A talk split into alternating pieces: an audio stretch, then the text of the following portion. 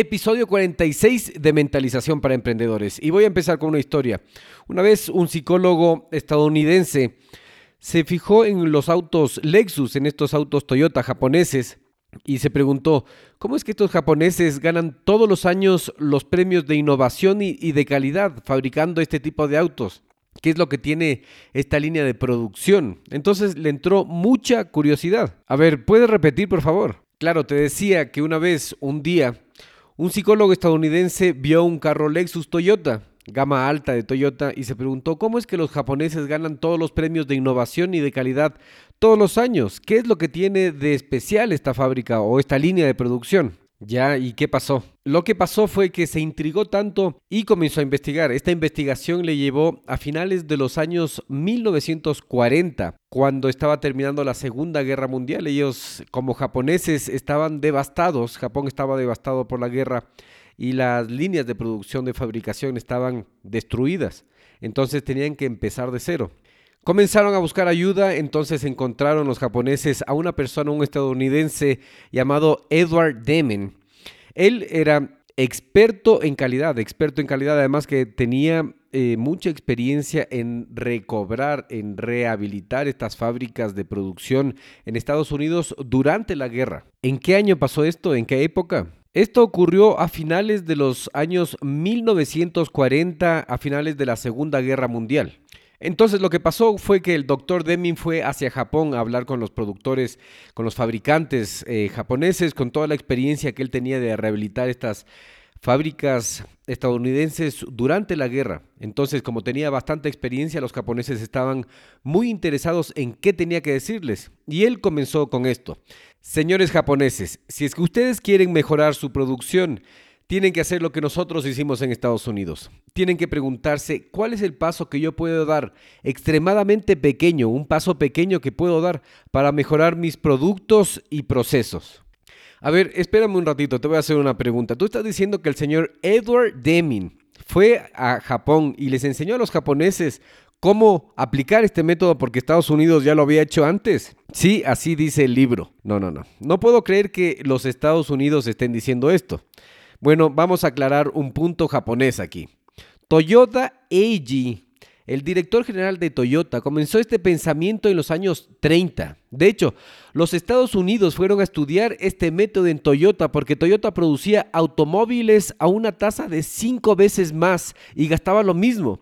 Esto es tan erróneo históricamente, pero bueno, yo no me voy a meter en la historia. Voy a decir sí que Eiji Toyota fue un eminente industrial japonés que fue en gran parte el responsable de llevar a cabo a Toyota Motors Corporation a la rentabilidad y ser mundialmente conocido durante su mandato como presidente y posteriormente como director.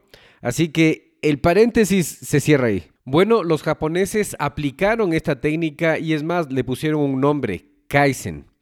Esta técnica les llevó de ser un país devastado industrialmente a ser la superpotencia mundial a finales del siglo XX. Claro, si todo el mundo sabe que Japón es una superpotencia de la fabricación de calidad, como Toyota. Qué interesante, Kaizen.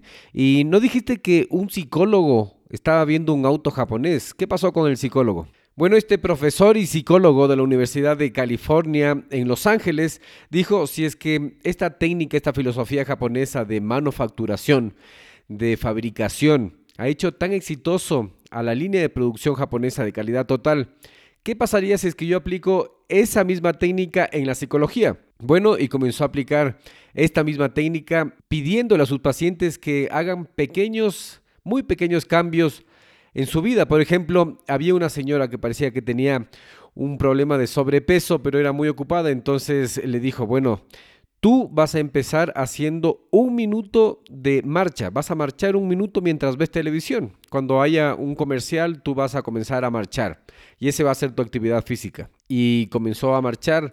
Bueno, como ya se imaginarán, fue un éxito, la señora se recobró de salud, etcétera, porque se hizo deportista. Asimismo, venían gente como por ejemplo estudiantes que estaban frustrados con su carrera y lo que él le decía, durante un minuto, durante un tiempo corto, vas a imaginarte cuál es tu sueño de trabajo, dónde te gustaría trabajar. Entonces ahora tienes que imaginarte esto durante un minuto. Es decir, que le pedía que haga pequeños cambios para lograr un objetivo más grande. Así es, así que precisamente es el libro de este psicólogo llamado Robert Maurer, psicólogo clínico, director del programa de ciencias del comportamiento en el Centro Médico de la UCLA, Universidad de California en Los Ángeles, está en Santa Mónica y miembro del claustro de la Facultad de Medicina de la misma universidad.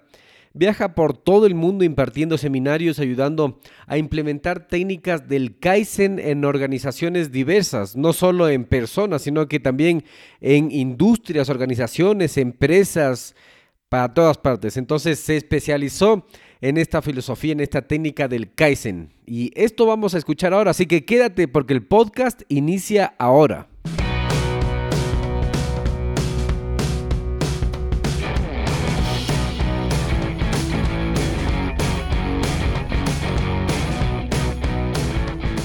Hola a todos y bienvenidos al podcast Mentalización para Emprendedores, donde juntos nos preparamos para despertar la conciencia. Yo soy Eric Seguel. ¿Sabías que los emprendedores y empresarios más exitosos leen en promedio 40 libros anualmente? Y muchos atribuyen su éxito a este hábito de aprender constantemente. De hecho, esta es la diferencia entre los que se actualizan y los que fracasan. Esta automatización del aprendizaje y esforzarse constantemente para mejorar cada día. En este podcast Mentalización para Emprendedores hacemos fácil para ti construir y mantener el mismo hábito, el mismo proceso de aprendizaje constante de los emprendedores y empresarios más exitosos. Simplemente escuchando a este podcast, asegúrate de suscribirte en Apple Podcast y sintonizarnos cada martes y jueves para nuevos episodios. Y si quieres profundizar más tus conocimientos de los temas de los que hablo en este espacio, ingresa a nuestra página web y hazte miembro hoy día.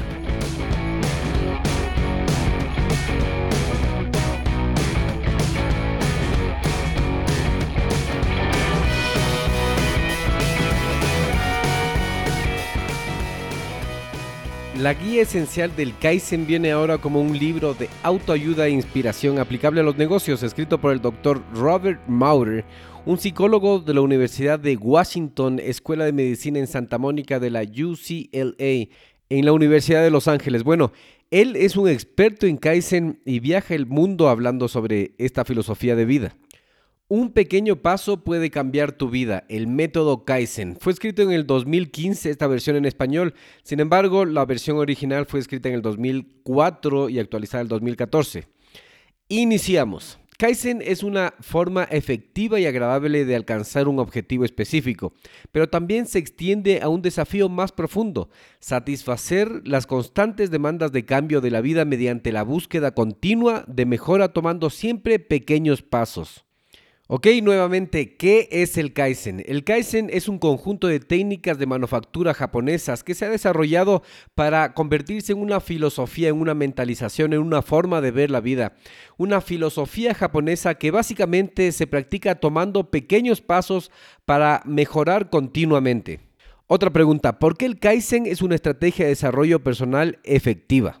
Mira, los intentos de alcanzar los objetivos a través de medios radicales o revolucionarios a menudo fracasan porque aumentan el miedo, pero los pequeños pasos del Kaizen desarman la respuesta del miedo del cerebro. De esta manera estimula el pensamiento racional y el juego creativo.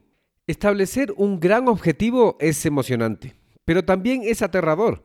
Cuanto más grande el cambio que queremos hacer, más miedo experimentamos. ¿Miedo a qué?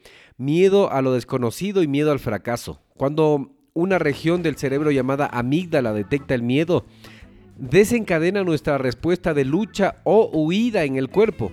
Cuando nuestra respuesta de lucha o huida está activa, instintivamente buscamos la conformidad y nos resulta difícil concentrarnos en nuestros objetivos a largo plazo. Sin embargo, cuando usamos el método Kaizen y tomamos pasos vergonzosamente pequeños hacia un objetivo, pasamos de puntillas más allá del sistema de tensión del miedo de la amígdala y evitamos activar la respuesta de huir o luchar. Estos pequeños pasos eliminan el miedo al fracaso y eliminan la necesidad de distraernos. Mientras más pequeños sean los pasos, más rápido tendremos nuevas redes neuronales en el cerebro y desarrollaremos hábitos positivos. El doctor Maurer dice que con el Kaizen tu resistencia al cambio comienza a debilitarse. Donde alguna vez hayas sido intimidado por el cambio, tu nuevo software mental te hará avanzar hacia tu objetivo final a un ritmo que puede exceder tus expectativas. A ver, ¿lo puedes decir de otra manera? Mira, te lo voy a poner de esta manera. Cuando das grandes pasos hacia el cambio, cuando haces cambios radicales, sientes miedo, activas la respuesta de lucha o huida en tu cerebro, buscas alivio, comodidad a corto plazo, no sales de la zona de confort, igual a fracaso. En cambio con el Kaizen tomas pasos pequeños, evitas el miedo, reduces la necesidad de comodidad inmediata, actúas y construyes hábitos constructivos, igual, éxito.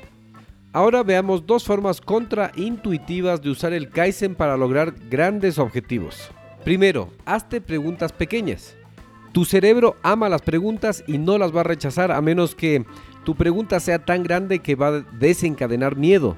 Preguntas como, bueno, y si es que le pongo este curso primero, ¿voy a vender? ¿La gente estará interesada? ¿O cómo voy a adelgazar en un mes? ¿Con qué producto puedo salir al mercado y ganar un millón de dólares? Ya, este tipo de preguntas no te las vas a hacer porque son terriblemente grandes y atemorizantes.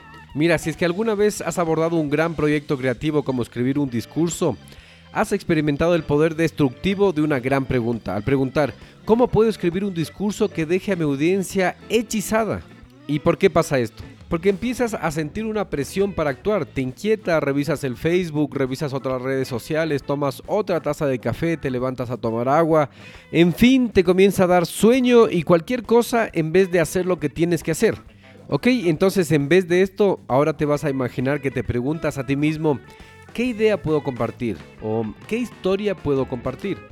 ¿Qué es lo que quiero que mi público haga de manera diferente como resultado de este discurso?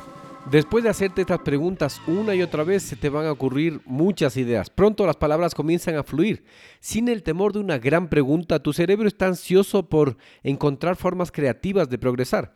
Si estás tratando de alcanzar un objetivo específico, pregúntate todos los días, ¿cuál es el pequeño paso que podría dar para alcanzar mi meta?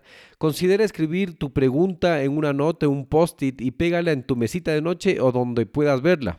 La segunda forma contraintuitiva de usar el Kaizen es centrarse en pequeñas recompensas inmediatas. Toma por ejemplo el caso de Karen Prior, autora del libro No mates a tu perro, enséñale. Ella asistía a la escuela de posgrados y le resultaba difícil llegar a clases después de un largo día de trabajo. Ir a clase requería un viaje diario de una hora, una conferencia de tres horas y otra larga hora de regreso en medio del frío. Pensando en ir a la escuela de posgrados todos los días para obtener su PhD, la llenó de ansiedad. Usando la estrategia Kaizen, ella dividió su enfoque. Ya no se enfocaba en todo el viaje, sino que en una serie de segmentos distintos, caminando hacia la estación del metro, caminando a los trenes, tomando las escaleras para mi clase, entonces eran pequeños viajes, no era todo un viaje largo. Y cada vez que ella completaba un segmento se permitía un pedazo de chocolate. De esta manera ella se estaba centrando en asociar cada segmento con placer. En unas pocas semanas dice, pude llegar a mi clase sin el chocolate y sin la lucha interna de la pesadez del viaje. Las pequeñas recompensas son el aliento perfecto, no solo son baratas y convenientes, sino que también estimulan la motivación interna requerida para un cambio duradero. Para lograr un gran cambio, simplemente concéntrate en los pasos más pequeños que puedas dar para progresar. Si bien los pasos que tomas pueden ser muy pequeños, el cambio no será pequeño. Mejora 1% cada día y en 70 días serás el doble de bueno. ¿Te gustó el libro? A mí me pareció muy interesante porque me dio mucha curiosidad el otro día que estuve conversando con un amigo que es una persona muy exitosa en los negocios. Me comentó, me dijo que él practicaba la filosofía del Kaizen. Entonces decidí leerla, me parece excelente, mejora continua y por eso los japoneses son una potencia mundial en fabricación. La Toyota es mundialmente conocida por su calidad total. Recuerda de suscribirte al podcast desde cualquier plataforma que estés escuchando porque de esa manera vas a ser notificado de cada episodio. Asimismo de compartir este programa con la persona que tú creas que necesite escuchar este contenido y prepárate para despertar.